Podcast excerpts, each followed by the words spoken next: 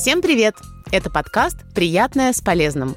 Мы приглашаем гостей и обсуждаем все, что связано с темой секса. Иногда банальное, иногда экстремальное. Делимся опытом и ведем бодрые разговоры. Называем член членом и понимаем разницу между вагиной и вульвой. Мы не агитируем пробовать все, о чем говорим. Мы за адекватный подход к познанию и пониманию себя.